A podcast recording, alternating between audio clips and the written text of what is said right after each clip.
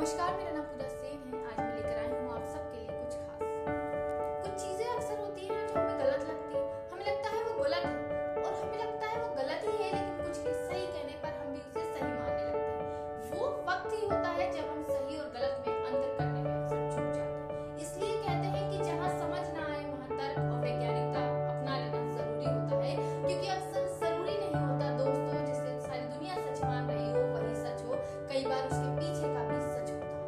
समझना